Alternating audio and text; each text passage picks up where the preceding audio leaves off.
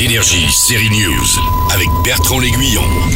Dans les news séries, l'acteur Sofiane Kames a été récompensé à la soirée des éclats 2023 organisée par Série Mania. C'est pas le seul, bien sûr. L'actrice Megan Northam, que Série News avait rencontrée pour Salade Grecque également.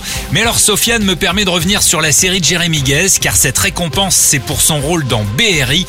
Et j'ai croisé un autre acteur de la série policière de Canal+, Théo Christine, qui nous dit quoi, Théo Là, on a prévu de faire la saison 2, là, à partir de février et mars. Des nouveaux castings, c'est que ça va être quoi le... le- Je sais pas du tout, j'ai pas, j'ai pas plus d'infos que ça. Euh, Mais elle arrive, elle arrive cette saison 2.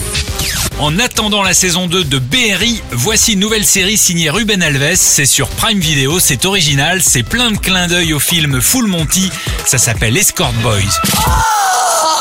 C'est temporaire. Ouais, enfin, temporaire, c'est ce qu'ils disent au premier épisode. La sœur apprend au grand frère et à ses potes à se dessaper, voire plus si affinité. Mais parce qu'il faut retirer le t-shirt en plus Escort Boys, ce sont des personnages attachants, un apiculteur gaulé comme un mannequin et sans complexe, des plaisanteries mais pas que sur les rapports hommes-femmes dans le monde du travail.